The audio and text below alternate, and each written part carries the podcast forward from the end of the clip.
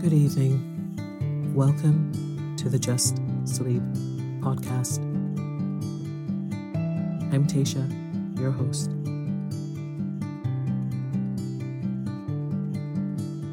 Every week, I will read you an old story to help you relax, put the stressful day behind you, and drift off to sleep.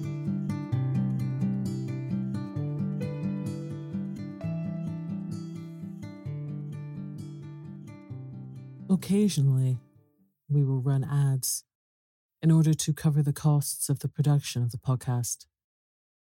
Rest assured, there will be no ads during or after the story.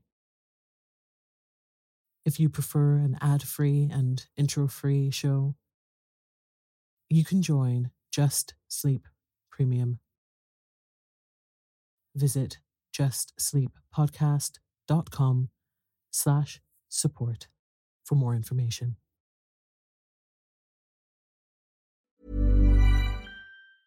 There's never been a faster or easier way to start your weight loss journey than with PlushCare. PlushCare accepts most insurance plans and gives you online access to board-certified physicians who can prescribe FDA-approved weight loss medications like Wegovy and Zepbound for those who qualify. Take charge of your health and speak with a board-certified physician about a weight loss plan that's right for you. Get started today at plushcare.com slash weight loss. That's plushcare.com slash weight loss. plushcare.com slash weight loss. When you're ready to pop the question, the last thing you want to do is second guess the ring.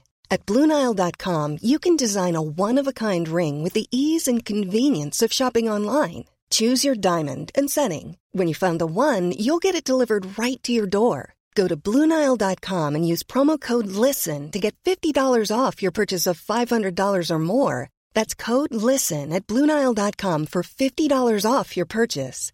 Bluenile.com code LISTEN. Quality sleep is essential. That's why the Sleep Number Smart Bed is designed for your ever evolving sleep needs. Need a bed that's firmer or softer on either side? Helps you sleep at a comfortable temperature? Sleep Number Smart Beds let you individualize your comfort so you sleep better together. JD Power ranks Sleep Number number 1 in customer satisfaction with mattresses purchased in-store. And now, save 50% on the Sleep Number limited edition Smart Bed for a limited time. For JD Power 2023 award information, visit jdpower.com/awards. Only at a Sleep Number store or sleepnumber.com. Ryan Reynolds here from Mint Mobile.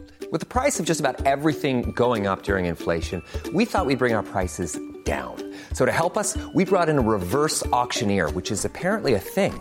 Mint Mobile unlimited premium wireless. Have to get 30, 30, bit to get 30, bit to get 20, 20, 20, bit to get 20, 20, bit to get 15, 15, 15, 15 just 15 bucks a month. So, Give it a try at mintmobile.com slash switch. $45 upfront for three months plus taxes and fees. Promo rate for new customers for limited time. Unlimited more than 40 gigabytes per month. Slows. Full terms at mintmobile.com.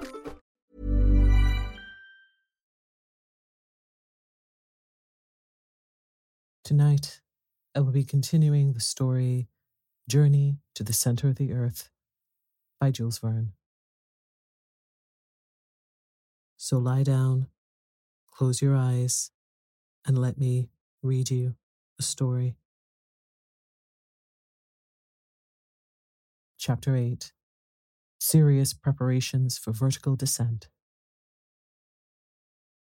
Altona, which is but a suburb of Hamburg, is the terminus of the Kiel Railway, which was to carry us to the Belts. In twenty minutes, we were in Holstein. At half past six, the carriage stopped at the station. My uncle's numerous packages, his voluminous impedimenta, were unloaded, removed, labelled, weighed, put into the luggage vans, and at seven, we were seated face to face in our compartment. The whistle sounded, the engine started, we were off. Was I resigned? No, not yet. Yet the cool morning air and the scenes on the road, rapidly changed by the swiftness of the train, drew me away somewhat from my sad reflections. As for the professor's reflections, they went far in advance of the swiftest express. We were alone in the carriage, but we sat in silence. My uncle examined all his pockets and his travelling bag with the minutest care. I saw that he had not forgotten the smallest matter of detail.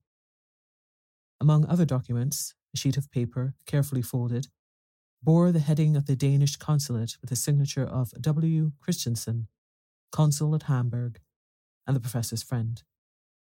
With this, we possessed the proper introductions to the governor of Iceland.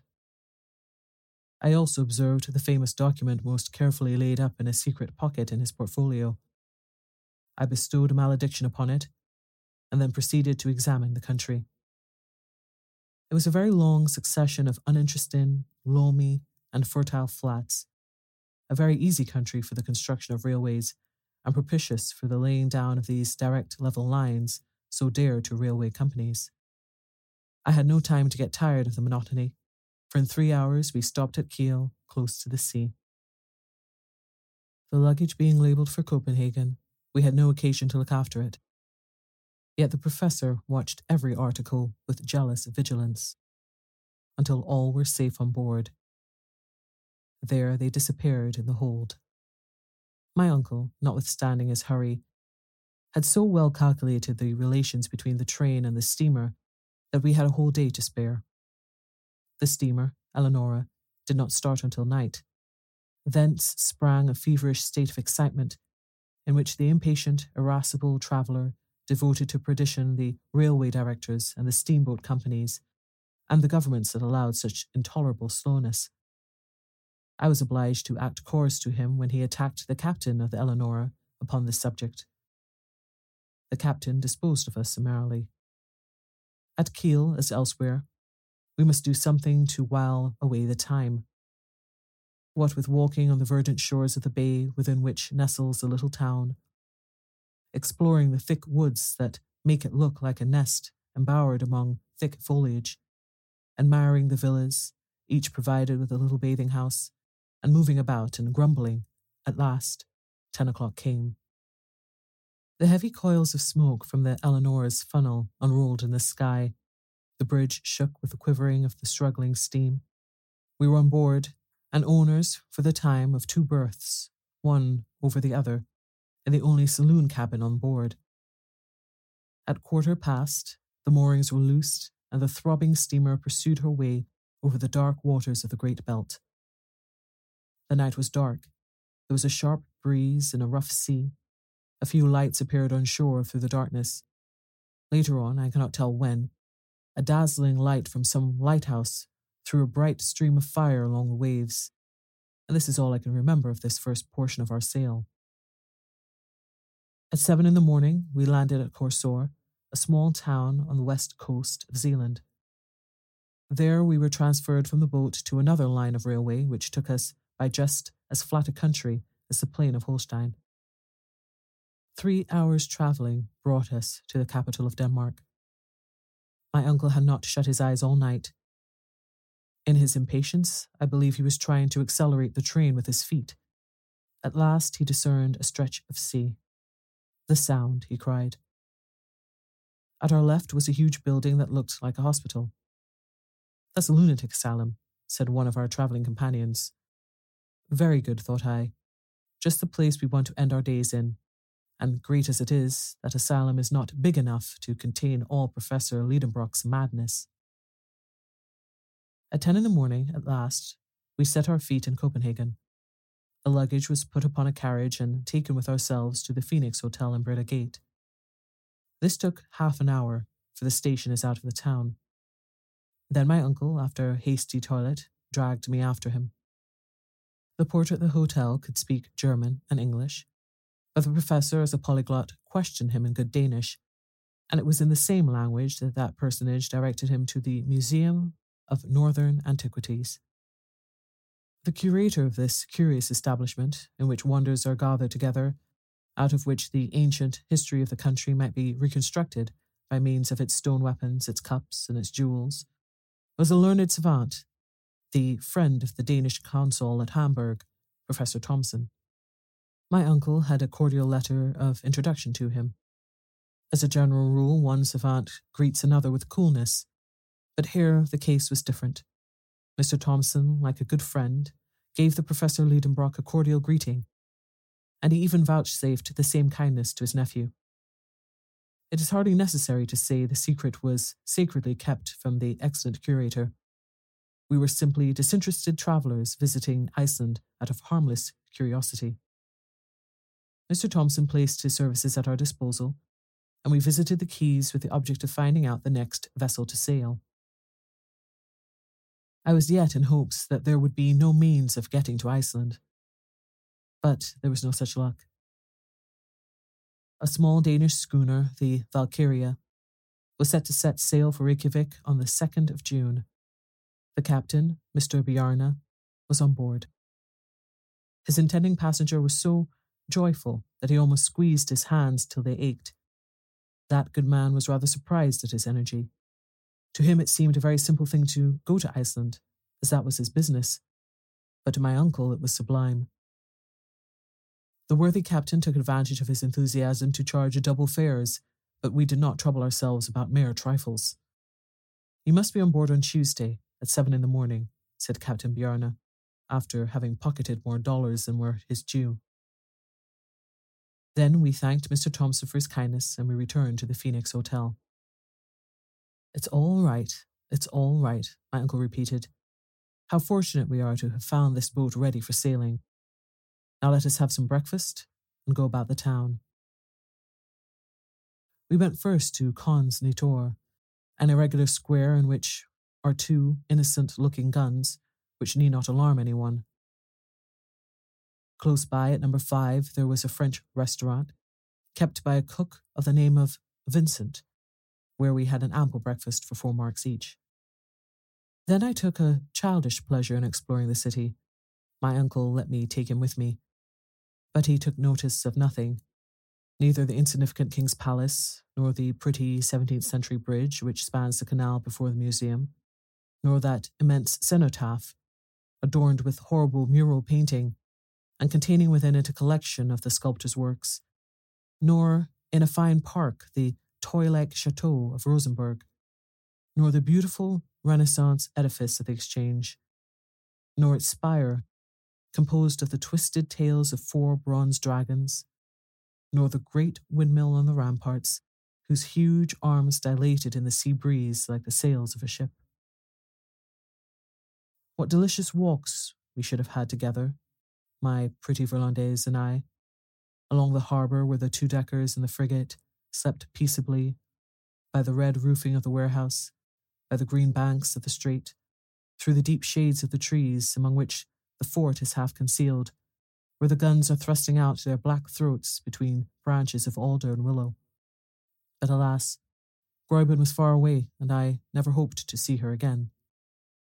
But if my uncle felt no attraction towards these romantic scenes, he was very much struck with the aspect of a certain church spire situated in the island of Amak, which forms the southwest quarter of Copenhagen. I was ordered to direct my feet that way. I embarked on a small steamer that plies in the canals, and in a few minutes she touched the quay at the dockyard. After crossing a few narrow streets, where some convicts in trousers half yellow and half grey were at work under the orders of the foreman, we arrived at Vorfelsøskirke. There was nothing remarkable about the church, but there was a reason why its tall spire had attracted the professor's attention. Starting from the top of the tower, an external staircase wound around the spire, the spirals circling up into the sky. Let us get to the top, said my uncle. I shall be dizzy, I said, the more reason why we should go up. We must get used to it. But come, I tell you, don't waste our time. I had to obey. A keeper who lived at the other end of the street handed us the key, and the ascent began. My uncle went ahead with a light step. I followed him, not without alarm, for my head was very apt to feel dizzy. I possessed neither the equilibrium of an eagle nor his fearless nature. As long as we were protected on the inside of the winding staircase of the tower, all was well enough. But after toiling up a hundred and fifty steps, the fresh air came to salute my face, and we were on the leads of the tower. There, the aerial staircase began its gyrations, only guarded by a thin iron rail, and the narrowing steps seemed to ascend into infinite space. Never shall I be able to do it, I said. Don't be a coward. Come up, sir, said my uncle with the coldest cruelty. I had to follow, clutching at every step. The keen air made me giddy. I felt the spire rocking with every gust of wind. My knees began to fail. Soon I was crawling on my knees, then creeping on my stomach. I closed my eyes. I seemed to be lost in space. At last I reached the apex with the assistance of my uncle dragging me up by the collar. Look down, he cried. Look down well. You must take a lesson in abysses. I opened my eyes. I saw houses squashed flat as if they had fallen down from the skies. A smoke fog seemed to drown them. Over my head, ragged clouds were drifting past, and by an optical inversion they seemed stationary, while the steeple, the ball, and I were all spinning along with fantastic speed. Far away on one side was the green country, on the other, the sea sparkled, bathed in sunlight. The sound stretched away to Elsinore, dotted with a few white sails like seagulls' wings. And in the misty east and away to the northeast lay outstretched the faintly shadowed shores of Sweden. All this immensity of space whirled and wavered, fluctuating beneath my eyes. But I was compelled to rise, to stand up, to look. My first lesson in dizziness lasted an hour. When I got permission to come down and feel the solid street pavements, I was afflicted with severe lumbago. Tomorrow we will do it again, said the professor. And it was so. For five days in succession, I was obliged to undergo this anti vertiginous exercise, and whether I would or not, I made some improvement in the art of lofty contemplations. Chapter 9 Iceland. But what next? The day for our departure arrived. The day before it, our kind friend Mr. Thompson brought us letters of introduction to Count Trampe, the Governor of Iceland, Mr. Picturson, the Bishop Suffragan, and Mr. Finsen, the Mayor of Reykjavik. My uncle expressed his gratitude by tremendous compressions of both his hands.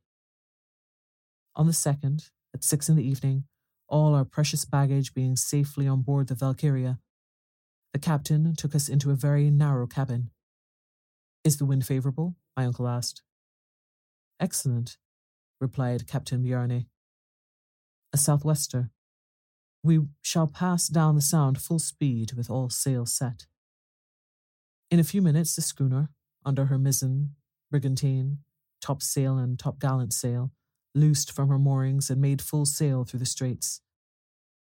In an hour, the capital of Denmark seemed to sink below the distant waves, and the Valkyria was skirting the coast of Elsinore.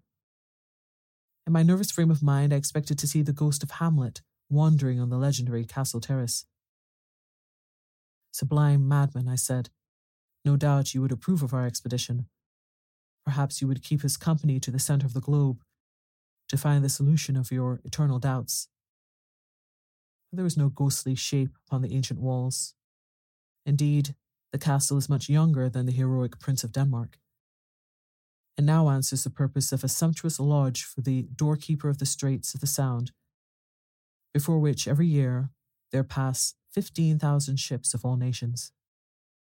The castle of Kronborg soon disappeared in the mist, as well as the tower of Helsingborg, built on the Swedish coast, and the schooner passed lightly on her way, urged by the breezes of the Kattegat. The Valkyria was a splendid sailor, but on a sailing vessel you can place no dependence. She was taking to Reykjavik coal, household goods, earthenware, woolen clothing, and a cargo of wheat. The crew consisted of five men, all Danes. How long will the passage take? My uncle asked. Ten days, the captain replied, if we don't meet a northwester in passing the Faroes. But are you not subject to considerable delays? No, Mr. Liedenbrock. Don't be uneasy. We shall get there in very good time. At evening, the schooner doubled the Skaw at the northern point of Denmark. In the night, passed the Skager Rack, skirted Norway by the Cape, and entered the North Sea. In two days more, we sighted the coast of Scotland near Peterhead, and the Valkyria turned her lead towards the Faroe Islands, passing between the Orkneys and Shetlands. Soon the schooner encountered the great Atlantic swell, she had to tack against a north wind and reached the Faroes only with some difficulty. On the 8th, the captain made out to Mykines, the southernmost of these islands, and from that moment took a straight course for Cape Portland, the most southerly point of Iceland. The passage was marked by nothing unusual. I bore the troubles of the sea pretty well. My uncle, to his disgust and shame, was ill all through the voyage. He therefore was unable to converse with the captain about Snaefell, the way to get to it, the facilities for transport. He was obliged to put off these inquiries until his arrival, and spent all his time at full length in his cabin, of which the timbers creaked and shook with every pitch she took. It must be confessed he was not undeserving of his punishment. On the 11th, we reached Cape Portland. The clear open air gave us a good view of Myrdal which overhangs it. The cape is merely a low hill with steep sides, standing lonely by the beach. The Valkyria kept at some distance from the coast, taking a westerly course amid great shoals of whales and sharks. Soon we came in sight of an enormous perforated rock through which the sea dashed furiously. The Westman islets seemed to rise out of the ocean like a group of rocks in a liquid plain. From that time, the schooner took a wide berth and swept at a great distance round Cape Reykjanes, which forms the western point of Iceland. The rough sea prevented my uncle from coming on deck to admire these shattered and surf beaten coasts. Forty eight hours after, coming out of a storm that forced the schooner to scud under bare poles, we sighted east of us the beacon on Cape Skagen, where dangerous rocks extend far away seaward. An Icelandic pilot came on board, and in three hours the Valkyria dropped her anchor before Reykjavik in Faxa Bay.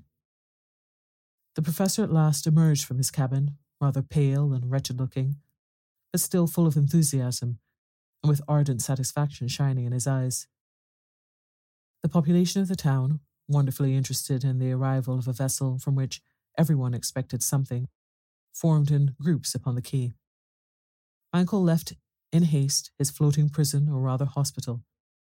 But before quitting the deck of the schooner, he dragged me forward and pointing with outstretched finger north of the bay at a distant mountain, terminating in a double peak, a pair of cones covered with perpetual snow, he cried, Snaefell, Snaefell.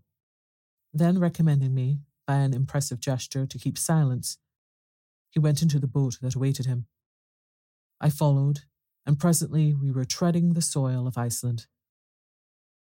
The first man we saw was a good looking fellow enough in a general's uniform, Yet he was not a general, but a magistrate, the governor of the island, Mr. Le Baron Trampe himself. The professor was soon aware of the presence he was in. He delivered him his letters from Copenhagen, and then followed a short conversation in the Danish language, the purport of which I was quite ignorant of, and for a good reason. But the result of this first conversation was that Baron Trampe placed himself entirely at the service of Professor Liedenbrock.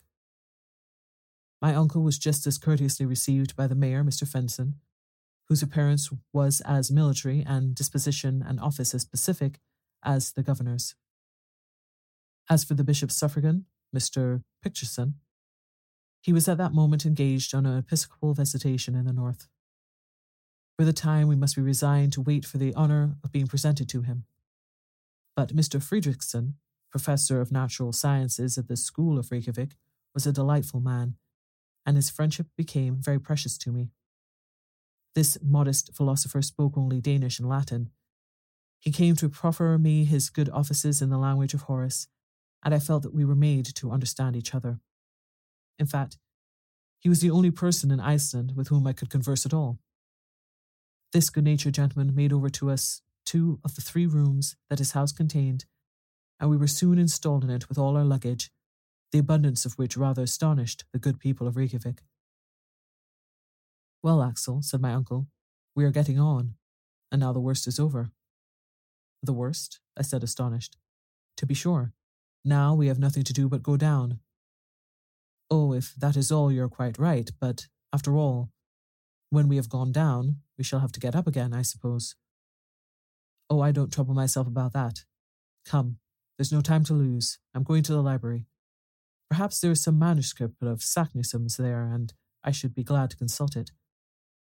Well, while you are there, I will go into the town, won't you? Oh, that is very uninteresting to me. It is not what is upon this island, but what is underneath that interests me. I went out and wandered wherever chance took me. It would not be easy to lose your way in the two streets of Reykjavik. I was therefore under no necessity to inquire the road, which exposes one to mistakes when the only medium of communication is gestures. The town extends along a low and marshy level between two hills. An immense bed of lava bounds it on one side and falls gently towards the sea. On the other extends the vast Bay of Faxa, shut in at the north by the enormous glacier, the Snæfell, and of which the Valkyria was for the time the only occupant. Usually, the English and French conservators of fisheries moor in this bay, but just then they were cruising about the western coasts of the island.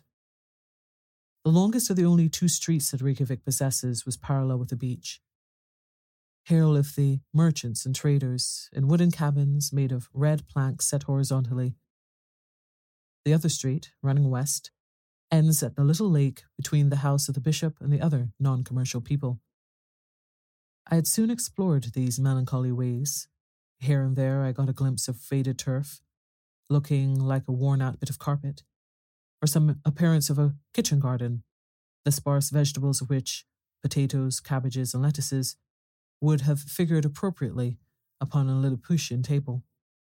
A few sickly wallflowers were trying to enjoy the air and sunshine. About the middle of the non commercial street, I found the public cemetery, enclosed with a mud wall, and where there seemed plenty of room. Then a few steps brought me to the governor's house, a hovel compared with the town hall of Hamburg a palace in comparison with the cabins of the Icelandic population. Between the little lake and the town, the church is built in the Protestant style, of calcined stones extracted out of the volcanoes by their own labour and at their own expense. In high westerly winds, it was manifest that the red tiles of the roof would be scattered in the air, to the great danger of the faithful worshippers. On a neighbouring hill, I perceived the National School, where, as I was informed later by our host, were taught Hebrew, English, French, and Danish, four languages of which, with shame I confess it, I don't know a single word. After an examination, I should have had to stand last of the forty scholars educated at this little college, and I should have been held unworthy to sleep along with them in one of those little double closets where more delicate youths would have died of suffocation the very first night. In three hours, I had seen not only the town but its environs. The general aspect was wonderfully dull. No trees and scarcely any vegetation. Everywhere bare rocks, signs of volcanic action. The Icelandic huts are made of earth and turf, and the walls slope inward.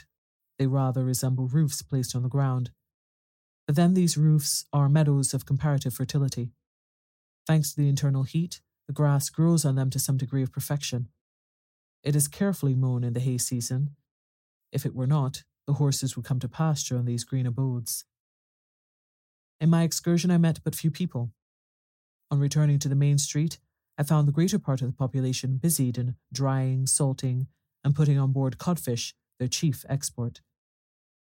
The men looked like robust but heavy, blonde Germans with pensive eyes, conscious of being far removed from their fellow creatures, poor exiles relegated to this land of ice, poor creatures who would have been Eskimos, since nature condemned them to live only just outside the Arctic Circle. In vain did I try to detect a smile upon their lips, sometimes by a spasmodic and involuntary contraction of the muscles. They seemed to laugh, but they never smiled.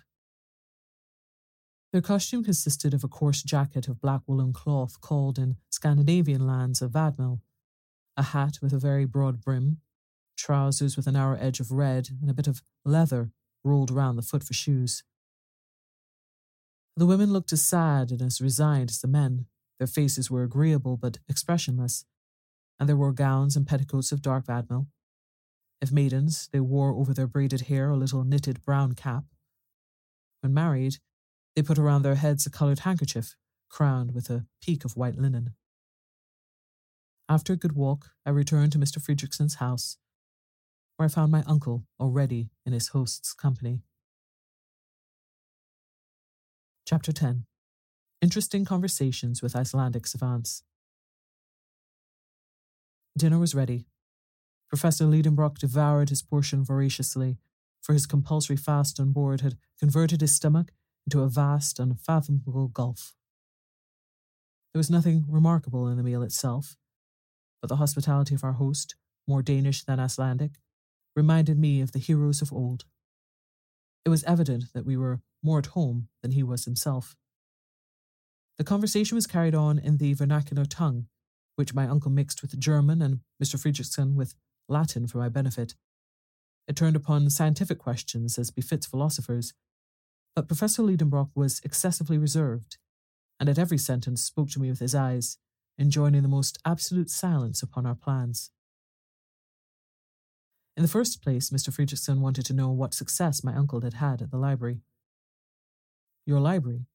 Why, there's nothing but a few tattered books upon almost deserted shelves. Indeed, replied Mr. Fridriksson. Why, we possess 8,000 volumes, many of them valuable and scarce, works in the old Scandinavian language, and we have all the novelties that Copenhagen sends us every year. Where do you keep your 8,000 volumes? For my part, oh, Mr. Liedenbrock, they are all over the country. In this icy region, we are fond of study. There's not a farmer nor a fisherman that cannot read and does not read. Our principle is that books, instead of growing mouldy behind an iron grating, should be worn out under the eyes of many readers. Therefore, these volumes are passed from one to another, read over and over, referred to again and again, and it often happens that they find their way back to our shelves only after an absence of a year or two. And in the meantime, said my uncle rather spitefully, strangers. Well, what would you have? Foreigners have their libraries at home, and the first essential for labouring people is that they should be educated. I repeat to you, the love of reading runs in the Icelandic blood. In 1816, we founded a prosperous literary society. Learned strangers think themselves honoured in becoming members of it. It publishes books that educate our fellow countrymen and do the country great service. If you will consent to be a corresponding member, Herr Liedenbrock, you will be given us great pleasure. My uncle, who had already joined about a hundred learned societies, accepted with a grace that evidently touched Mr. Fridriksson. Now, said he, will you be kind enough to tell me what books you hoped to find in our library, and I may perhaps enable you to consult them? My uncle's eyes and mine met. He hesitated. This direct question went to the root of the matter. After a moment's reflection, he decided on speaking. Monsieur Fridriksson, I wish to know if among your ancient books you possessed any of the works of Arne Saknussemm. Arne Saknussemm, replied the Reykjavik professor. You mean that learned 16th century savant, a naturalist, a chemist, and a traveller? Just so. One of the glories of Icelandic literature and science. That's the man. An illustrious man anywhere. Quite so. And whose courage was equal to his genius? I see that you know him well. My uncle was bathed in delight at hearing his hero thus described. He feasted his eyes upon Mr. Fridriksson's face. Well, he cried, where are his works? His works? We have them not. What? Not in Iceland? They are neither in Iceland nor anywhere. Why is that? Because Arne Saknussemm was persecuted for heresy, and in 1573 his books were burned by the hands of the common hangman. Very good, excellent, cried my uncle, to the great scandal of the professor of natural history.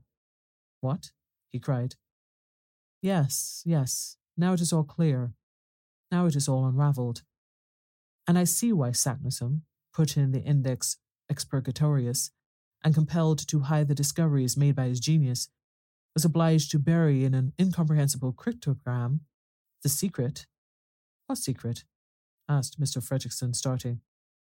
Oh, just a secret which, my uncle stammered. Have you some private document in your possession? asked our host. No, I was only supposing a case. Oh, very well, answered Mr. Fridriksson, who was kind enough not to pursue the subject when he had noticed the embarrassment of his friend. I hope you will not leave our island until you have seen some of its mineralogical wealth. Certainly, replied my uncle. But I am rather late, or have not others been here before me? Yes, Herr Liedenbrock.